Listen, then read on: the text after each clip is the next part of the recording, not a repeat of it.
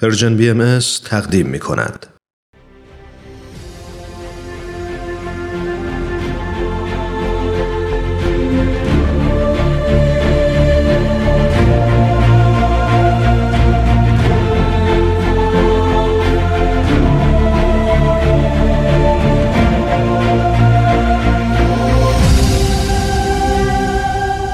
چشمه خورشید نگاهی به آثار حضرت باب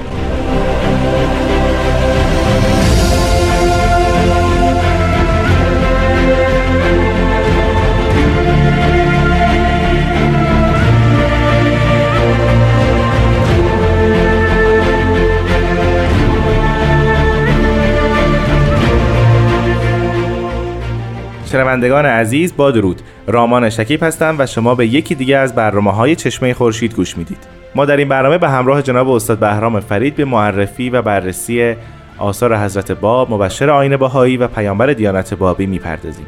با ما همراه باشید.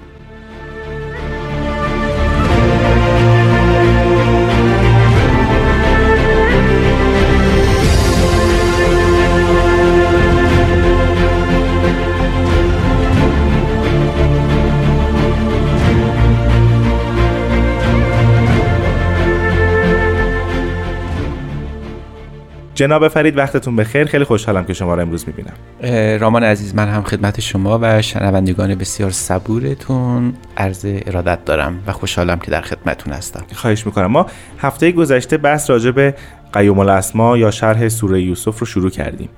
بله. شما فرمودید که این اثر در شب اظهار امر حضرت باب یا به ایشون در حضور ملا حسین نازل شد و در جواب یکی از سوالهای ملا حسین بود.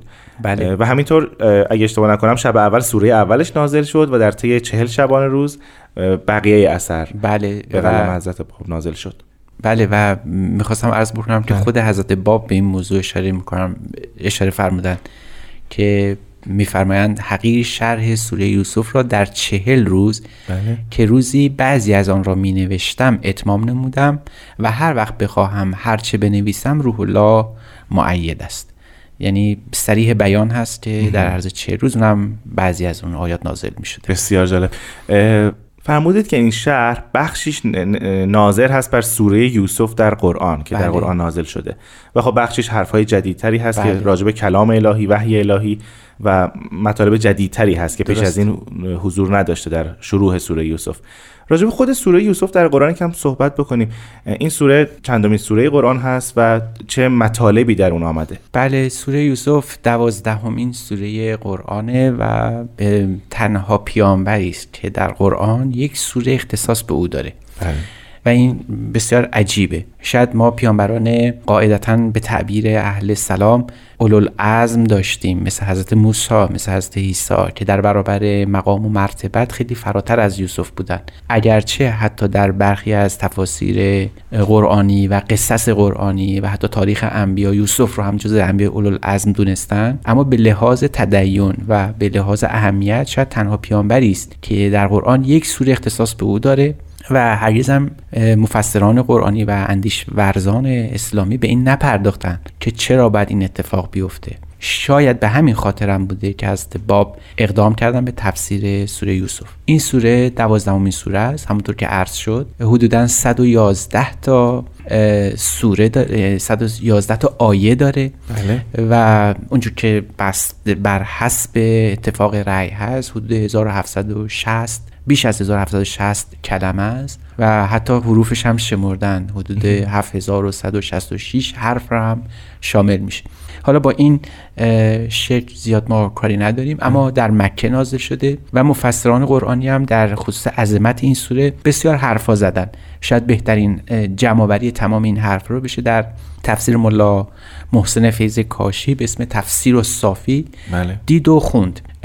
اما باز شگفت که درباره این سوره هم تفاسیر مستقل نوشته شده. یعنی ما کتاب مستقلی داریم که شرح سوره یوسف مثل حدائق و تفسیر که یه فردی به اسم ملا مسکین هم یک شرح مفصلی به اسم الستین الجامع در این خصوص نوشته. و مصحح این اثر آقای دکتر محمد روشن به جمعوری تفاسیر مستقل سوره یوسف هم پرداخته و بیش از 25 اثر در طول تاریخ اسلامی رو نام می‌بره بله. که اینا هر کدوم به, سر به سوره یوسف پرداختن. یکی از اونها منصوب به ما محمد غزالی است که بیشک از اون نیست اما منصوب است پس می‌بینیم که این سوره اهمیت خاصی هم داشته در بین مفسرین قرآنی. قدیم ترین تفسیری که از سوره یوسف داریم ما به احتمال مال مال قرن ششم هست یعنی در اونجا شش قرن بعد از اسلام ما اولین تفسیر رو داریم به اعتبار. بهتر بله. بله. ولی خود داستان می‌دونید جذابیت های خاص خودش بله، رو داشته بله، بله. و شگفت دا که باز هم برخی از مفسرین قرآنی این سوره رو برای زنان حرام کردن یعنی گفتن نسوان خانم ها نباید این سوره رو بخونن به خاطر مسائل عشقی که در اون درست. بوده میگن بدآموزی داشته بله. اما فارغ از این صحبت ها خود داستان داستان بسیار جذابی است. می‌دانید که اسم دیگر این سوره رو گذاشته بودن احسن القصص. بله. چرا؟ چون تو خود سوره یوسف در قرآن آمده نحنو نقص و علک احسن القصص. یعنی ما به ما اوحینا الک یعنی ما بهترین داستان ها رو از اون حیث که وحی میشه برای تو داریم قصه می‌گوییم. همین احسن القصص به عنوان تفسیر احسن القصص حضرت باب معروفه. بله. به عنوان تفسیر سوره یوسف هم معروفه. و مشهورتر از اینها در نزد بهاییان همون قیوم الاسماس که خود حضرت باب بیشتر از هر چیزی دوست داشتن به این نام نامیده بشه. حضرت باب هر آیه رو مدخل یکی از سوره های خودشون قرار دادن. یعنی کتاب قیوم الاسماء حضرت باب به ازای هر آیه یک سوره ای نوشته شده پس بنابراین حضرت باب حدودا 111 تا سوره کتاب خودشون رو تبویب کردن تقسیم کردن از لحاظ حجم هر سوره چی؟ حجم هر اثر به سریح بیان از حضرت باب حدود چهل و دو و در برخی مواقع به چهل آیه اشاره شده. یعنی هر سوره چهل آیه داره یا چهل و دو آیه چون به تفاوت مورخین متفاوته. و این چهل آیه به تعبیر حضرت باب شروع میشه به یعنی تبدیل میشه به بیت. چون می‌دونید یکی از شیوه های تقسیم بندی و حجم اثر بله. بیته که در زمان حضرت باب راج بسیار امر رایجی بوده. یعنی هر بیت شامل؟ هر بیت شامل 10 تا 15 کلمه محسوب میشه. و برای همین میشه حد زد که این اثر تقریبا نزدیک به 200 صفحه بر طبق اون تقسیم بندی چاپی یا معیار چاپیش حجم داره.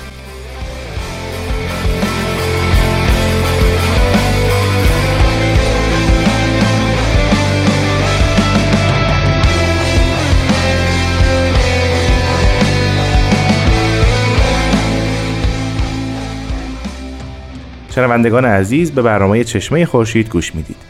جناب فرید هر کدوم از این سوره ها یک, یک اسمی داشت و حضرت باب هر بله. کدوم رو به یک اسم نازل کرده بودن. بله. اسم اولی رو که فرمودین سورت الملک یا سورت الملک اسماء بله. بعدی چی هست همونجور که می‌دونید نسخه متعددی از این اثر وجود بله. داره. در برخی از نسخه ها اسم سوره ها قید نشده. اما می‌دانیم که حضرت باب برای هر کدوم از این سوره های اسم خاص مقرر فرمودن. سورت الملک دومی سورت العلماست بعدیم ایمانه. بعد مدینه است. اتفاقا یکی از اون سوره ها یوسفه. زیارت سر اما سطر آشورا فردوس قدس مشیت عرش باب و از این دست بگیم تا شمس سلام ظهور کلمه کاف اعظم با حق تیر نبع. یعنی می‌بینید گستردگی این بله. اسامی که بیشترش در خود قرآن ذکر شده.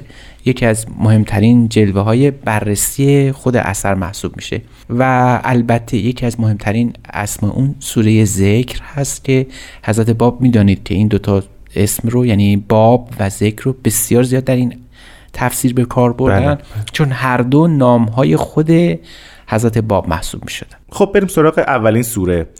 سورت الملک یا فرمودین جلسه پیش سورت الملک بله. اول راجع به اسمش کدوم یکی از اینها رو ما باید درست تر بدونیم؟ ما در حقیقت به تیزهوشی ادوار براون یعنی اون مستشرق معروف انگلیسی که به معرفی دیانت بابی بسیار احتمام وفیری کرد و زحمت کشید و حتی به ملاقات حضرت بهاءالله هم رسید بعد اقرار کنیم. چون او با نهایت درایت فهمیده بود که سوره اول و دوم تفسیر حضرت باب سورت الملک و سورت العلماست و هر دو خطاب به دو دسته از بنیانهای قدرت در زمان حضرت باب بله. مطرح بله. شده یعنی اگر ما به این تعبیر بگیریم که نظام قدرت در زمان حضرت باب در عصر قاجار مبتنی بوده بر طبقه علما و طبقه عمرا یعنی زمامداران و سیاستمداران. و این رو در نظر بگیریم که در سوره اول حتی صریحا خطاب به پادشاهان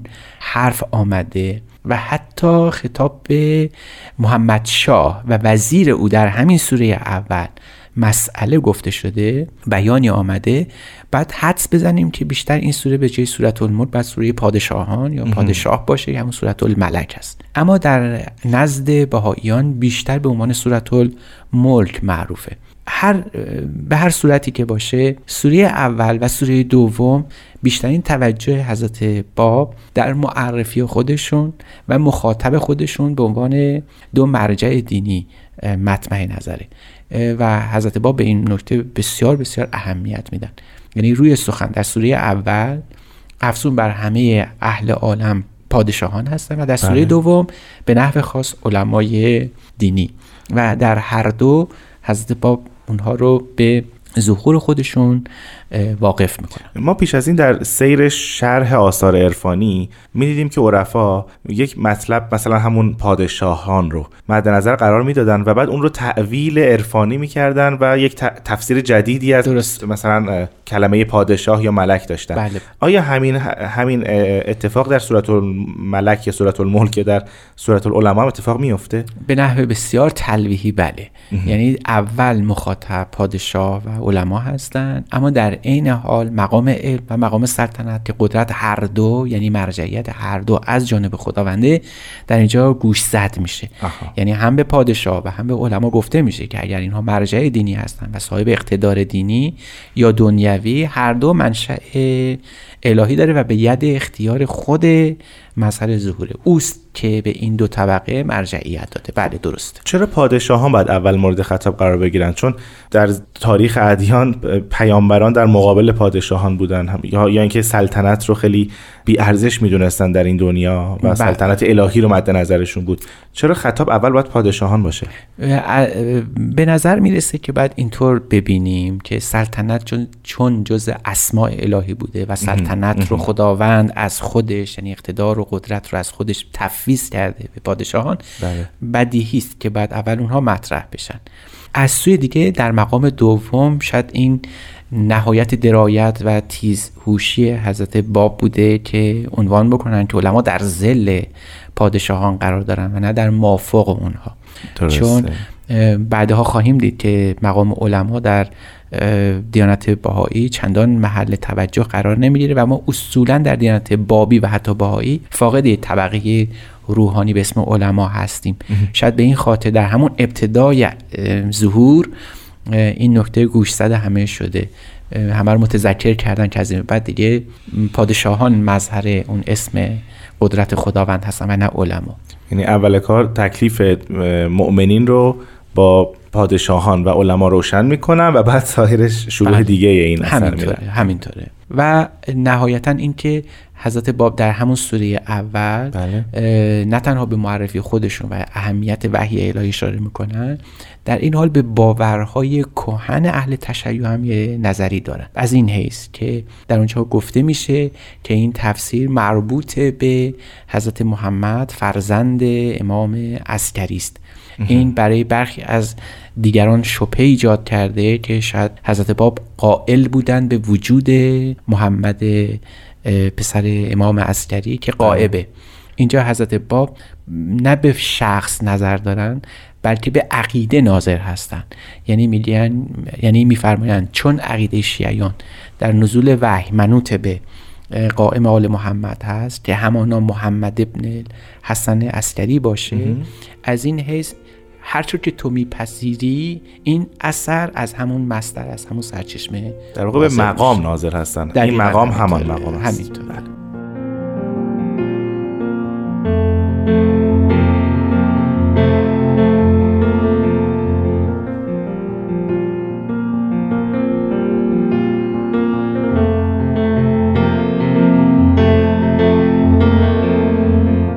شنوندگان عزیز به برنامه چشمه خورشید گوش می‌دید که ما در اون راجع به قیوم الاسما یکی از آثار حضرت باب صحبت می‌کنیم.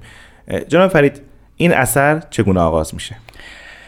الحمد لله الذی نزل الکتاب علی عبده لیکون سراجا و حاجا یعنی خدا رو شکر که وحی الهی رو بر این بنده نازل کرد تا سراجی و حاج برای همه اهل عالم باشه. همین کلمات ابتدایی ما رو به جهانی از استعارات قرآنی و وحی الهی و حتی نزول وحی میفته اون کسانی که بر حضرت باب ایراد می‌گیرن که این اثر بر طبق گفته حضرت باب در همین سوره از محمد ابن الحسن اسکری نوشته شده اگه این آیه اول رو خود بهش توجه بکنن متوجه میشن که حضرت باب میفرمایند که این اثر از جانب خداوند بر این بنده یعنی مقام خودشون نازل شده. شده. وحیه و سپاس می‌کنن خداوند رو که وحی رو نازل کرده ببینید این کلمات که الحمدلله الذی نزل الکتاب شاهکاری است از حضرت باب و وحی الهی که در برابر نخستین آیات قرآن قرار می‌گیره بله بله. و همونجور که می‌دونید در سوره اول قرآن الحمد لله رب العالمین هست اینجا خدا رو سپاس می‌ذاریم برای اینکه به حالت که در مقام ربوبیت قرار داره ولی حضرت باب اولین آیه در اولین کتاب در اولین شب در اولین حضور خودشون در برابر اولین مخاطب خودشون بله. وقتی دارن خدا رو حمد می‌کنن صحبت از رب العالمین و سپاس برای این خداوند الهی نمی‌کنن. بلکه میگن میفرمایند که الحمدلله الذی نزل الکتاب. یعنی خدا رو باید به خاطر وجود اون کتاب ستایش کرد اون وحی الهی ستایش کرد اینجا شاید تلویح دیگری باشه اشاره دیگری باشه به سوره دوم قرآن که ذالک کتاب و لا ریب فی شاید اینجا از اون اشاره دور به ذالکه همین کتابی باشه که اینک در برابر خداوند به حضرت باب نازل میشه. بله. ببینید اینجا صحبت از وحی الهی است. فارغ از هر گونه جزمیت و تعصب مذهبی بعد قائل باشیم. برای اینکه خداوند داره افتخار ظهور خودش رو داره به نزول کتاب می‌دونه. و اگر کتاب نبود و اگر کلمت الله نباشه نه دین دین میشه و نه کلمه الهیه و نه دین حتی قوام پیدا می‌کنه. ما حتی می‌تونیم به جرأت بگیم که آن چرا که از الوهیت خدا می‌شناسیم. یعنی که خداوند هست و چگونگی وجود او و حتی اینکه پیامبران هستند به خاطر کلمت الله است و کتاب الهی است. حضرت باب در نهایت قدرت این نکته رو گوشزد همه ما کردن و بیان کردن مطرح فرمودن که خدا صاحب کتابه. خدا رو در مقام خالقیت باید میشناختیم و شناختیم. اما کیفیت خالقیت او رو باید در مقام کتاب و کلمت الله جستجو کنیم. و در این حال باید به این نکته هم توجه بکنیم که این کتاب جریان نزول داره. یعنی خداوند از عالم بالا داره این کتاب رو نازل می‌کنه و اگر کسی این آیه رو درست بررسی کنه متوجه میشه که در مقام الوهیت خداوند همچنان برقراره و بله. او قرار است که کتاب رو که از پیش تدوین شده این دفعه بر بشر خودش بر بنده خودش نازل کنه اینجا مقام عبودیت حضرت اعلی هم حضرت باب هم مطرح شده یعنی حضرت باب اگر وحی الهی نباشه واقعا جز یکی از بندگان الهی محسوب نمیشن. افتخار پیامبران الهی بر طبق اندیشه دینی همین است که محل و مطمع نزول وحی الهی قرار میگن مرکبی هستن برای این پیشتازی کلمت الله و وحی الهی. و در عین عبودیت الوهیت در اونا مستوره. بله همون حدیث بسیار معروف که حضرت باب هم بارها بهش اشاره می‌کنن. العبودیت و جوهرتون کن هر ربوبیه در عین حال سراج وهاج سراج وهاج در یک بار البته سراج به دفعات در قرآن نازل شده اما سراج وهاج یک بار در یک سوره نازل شده و اون سوره نبع هست. و این عجیب ترین اتفاقی است که در این سوره داره رخ میده و در همین آیه چون توی سوره نبع مردم از خبره می‌پرسن. خبر بزرگ. بله. یسالونک عن نبع العظیم. اون خبر بزرگ چیست؟ و حضرت محمد فرمان که این, در قرآنه.